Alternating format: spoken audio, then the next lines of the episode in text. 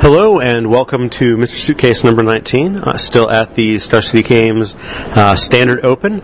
And sitting down with me now is uh, Gerry T. So all I know is that he won his last round and he had a feature match, so he was probably somewhere in contention. So let's find out uh, what's your record today? Uh, you would be wrong. I currently have two losses. I don't know why I had a feature match, but yeah, I did just win. I'm six and two right now. Okay, so you're still playing for top 16. Uh, hopefully, my tiebreakers are not very good, and I mean, just play and win and see what happens. Not really too worried about it. Okay, well, what deck are you playing? Blue Green Turbo Land. Okay, so it seems uh, pretty popular. Is it a similar build to what Sam Black's playing? Um, I'm really not sure. I haven't seen his list. I talked to Luis Scott Vargas and Gabe Walls last night. We had like a three-way conference call because Gabe was playing in a PTQ in uh, Idaho, and Luis is playing at a 5K down in Superstars. So I think we're all playing pretty much the same list, and I haven't really seen theirs. I assume that theirs is like basically Luis's from two weeks ago, but I don't Okay. know. Have you added any other win conditions, or is it just pretty much Avengers for uh, for taking things down? Uh, I just have Avenger main, but in the sideboard we have like Pelakka Wurm, Sphinx of Jwar Isle. We got a ton of fatties, and that's the plan against Jund. Basically, is just like play Rampant Growth, Explorer, Time Warp, and then Sphinx. Okay, so a bunch of good fun stuff. Yeah. You know, uh, I take it you're you're definitely in town for the legacy piece of this as well tomorrow. Oh yeah, definitely. I consider the standard to be more like a free roll, and the legacy to be what I'm actually here for. So.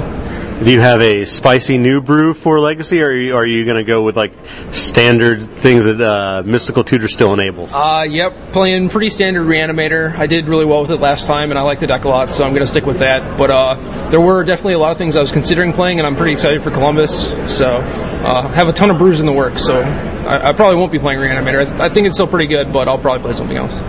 Well, what do you think about the rotation and the change of legacy with Mystical Tutor coming out and Grim Monolith coming in? I think uh, the cards that they've unbanned in Legacy so far have been really good. Entomb might be a little too powerful, but the fact that it creates a new archetype is pretty awesome. Uh, as far as like Grim Monolith and Illusionary Mask, those are both good. I think those are both like very fair cards. Mystical Tutor being banned is probably fine as well. Like I think Ad Nauseam and Reanimator are the best decks. Like uh, you see something like the Jared Silver writes on Star City, like all the information and stuff, and that Reanimator has been putting up the best numbers, but I think it's like player error kind of thing. Like if you give like Luis the deck or even like me the deck, like we're gonna do really well. So it's like I think those decks are too good. So banning Mystical is probably fine, but uh, uh extended too. Oh yeah, go for it. Okay, well, uh, I think uh, that format existing is good. I don't like them cutting out actual extended, but I, I don't think there's any way else they can do, or any way else they can do it. Like, eh, like they said, it's very unpopular. It was just a huge grind trying to fire like four man moto dailies. Like, you know, you need 16 people to start it, and you just can't even get that many people. It's just so sick. Like, no one wants to play the format. So, I mean, I understand what they're doing, but I really enjoy the formats like that. I enjoy like just any form of extended. Overextended, I was pretty excited about, you know, that rumor, but obviously I don't think that's going to happen. And then, you know, Legacy. So I, I like all those formats with all the cards. Okay, so I mean, uh, I've been talking to a bunch of people about overextended because it seems to be the next logical leap after after the new extended, and you say that you don't think it's going to happen. Can you elaborate on that some? Yeah. Uh, well, basically, I'm reading into things. Like the article that uh, was written to kind of explain the bannings, they said that they could either fix the format that they have now or make a new one, and they chose to make a new one. So that leads me to believe, or they chose to fix the format rather, not not make a new one. So that leads me to believe that they're not going to make a new one. Like, why would they? If if people aren't playing extended for seven years, like why are they going to play it for the 11 year format? You know, it just seems like if you can't get the cards for seven blocks, like it's going to be harder to get them from 11 too. So, I mean, it seems like they would just keep legacy a format, extended format, standard format. So, Now, are do you fall in the camp of believing that legacy is going to be price itself out of existence? I'm really not sure. Like, it, seems like that's the case, but then people are still coming to these tournaments, and I think Columbus is going to be like one of the biggest Grand Prix. You know, it should be like anywhere from 12 to 1500 people. So it's like these people have the cards somewhere. I don't know. Like people keep coming up with decks and stuff, so it, it's hard for me to say. Like, eventually it has to hit a ceiling, right? But I'm not sure where that what, where it is. Okay, so uh, obviously you like you like decks that are going to reward your skill and challenge. uh, You know, so what about with what you've seen from M11? What do you think that's going to do to you know the blue blue decks, control decks, you know decks that are going to be skill testing? Not really sure. I haven't seen too many cards. There's some interesting stuff like Mana Leak, but it all depends like what else comes back. Like if there's uh, a divination type card, or like Jace Beleren, or if someone said something about compulsive research coming back. Like if that card came back, it would be awesome. And but uh, I don't know. Like I like the way that they're doing these core sets, and I like the cards that I see. But it's like hard for me to take it all in until I see the complete set. You know what I mean? So.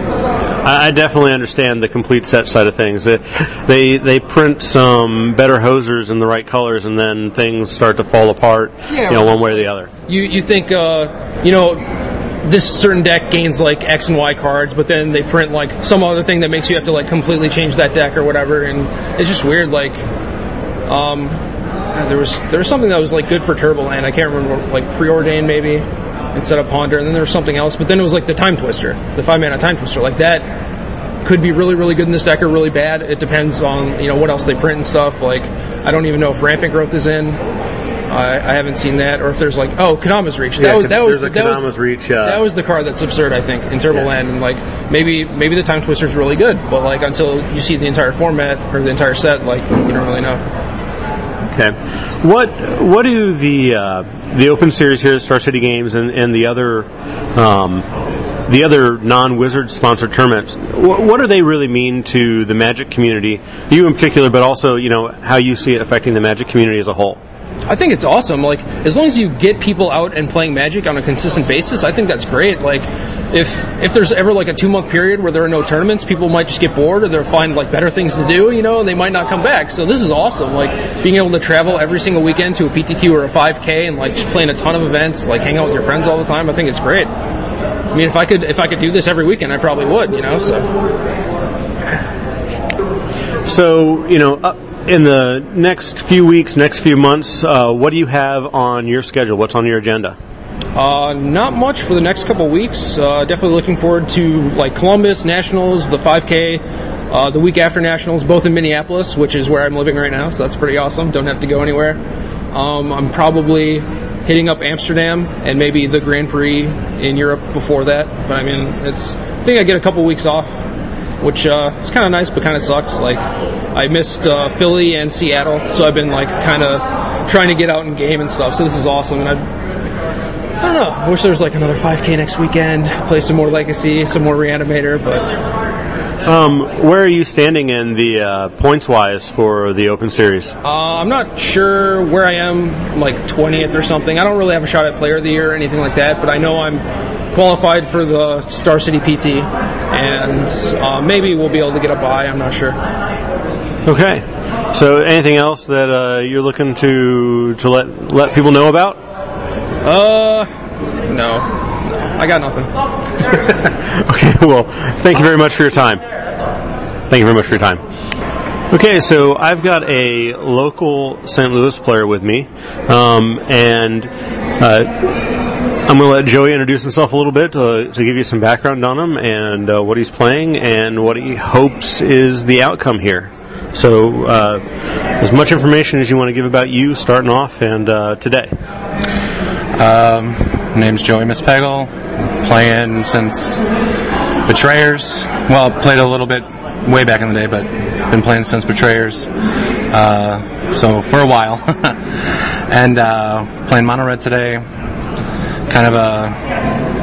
I've been playing it for a little while, but uh, I, I cut the Devastating Summons package. I went back to kind of what you would call like classic red with uh, Ball Lightnings, Hell's Thunders, Hellspark Elementals. It just seems to be way more consistent. Um, I'm seven and one going to round nine. Looks like I might be able to draw in the top eight. Uh, let's see. I, I, the one round I lost was to Turboland, which is supposed to be as close to a buy as I can get from you know from what I hear and from experience. Uh, the pilot of the deck, however, was uh, one Brandon Shield. Uh, he's real, really uh, accomplished Magic player, real good. Uh, anybody can play tight. It's him. Um, we played two games. I kept a pretty loo- I kept a pretty loose uh, turn one uh, game one hand that I thought could get there. Uh, it obviously didn't. Over the two games, though, he played six time warps and two Pelakka Wurms, which generally can beat mono red.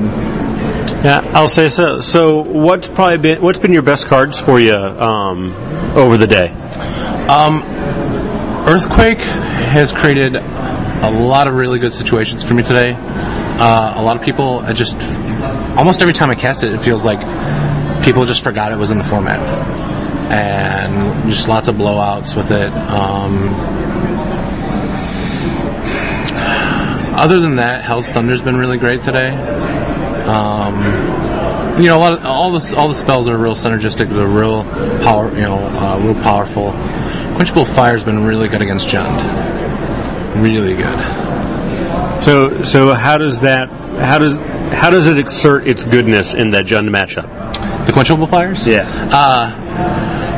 It's it's one of those things where if you look at it in a vacuum, and if you if you curve, well, let's say you're, you're curving against Jund and you're on the play in a perfect world. Your turn one Goblin Guide will at least get to hopefully six damage in there. Okay, if you play no other spells other than that and a Quenchable Fire, you've done 12 damage to a deck that has Putrid Leeches and Fetch Lands. You still have uh, I want to say something like 14 burn spells in your deck.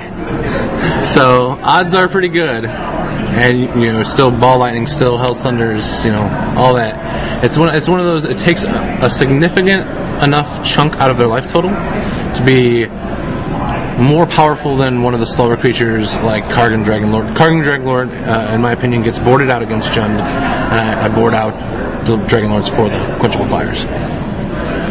Okay. Well, uh, at this point in time, uh, would you change anything about the deck?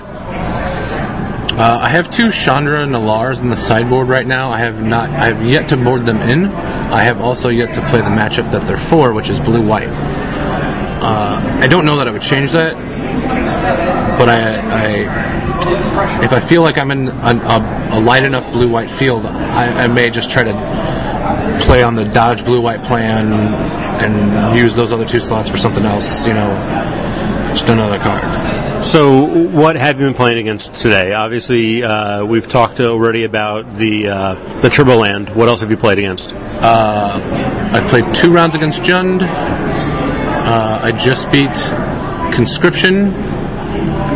Uh, I've played three next level Bants. And I'm a deck that I think was tokens, but the games went so quickly that I wasn't really sure. I saw Nest Invader, I saw Birds of Paradise, and his life total at zero. That's that's all that happened in that one. So I I think it was like maybe the mono green deck that plays tokens and Eldrazi monuments and stuff like that. That's it, all day, pretty much green decks. Okay, so uh, tell you what, I'm going to let you uh, get back to focusing on what matters. And uh, as a St. Louis guy, I'm pulling for you. So good luck. Thanks, Eric. So I've done is I've I've somehow finagled Bill Stark to come talk to me. I promised him one question. So when you hear Bill, when you hear Bill Stark, you probably think of two things. One is going to be the StarkingtonPost.com, like the place where MTG Cast gets oh a good at least a third of their news on a good week, and then uh, coverage, coverage, coverage because he's coverage extraordinaire. So I guess my one question for you, Bill, is uh, what what's it like doing coverage? What's what's the hardest thing? What's the best thing about it? Um, I would definitely say the best thing is just getting to be involved with Magic, uh, seeing a lot of my friends because I travel so frequently, uh, and just being involved with a pastime that I really enjoy.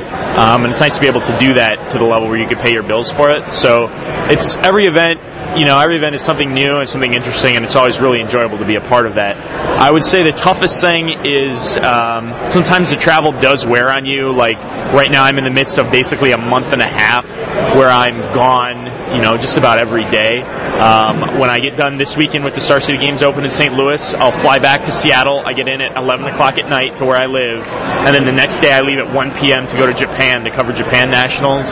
So I literally have 12 hours to see the girlfriend and feed the cat and do laundry. Um, and then I would also say one of the other challenging things is just covering all the angles. I know when I was a reader at home and just a consumer of coverage, it always frustrated me that it would take what felt like forever for updates to happen and things like that. And when you get to the other end, you realize what are the things that get in the way. You have to get editing done. You have to get producers involved to make sure things get posted. Um, so covering all the angles and doing it as, in as timely a fashion as possible, those are the true challenges that make it tough. Okay, well, that's my one question, and thanks for your time. Thanks, sir.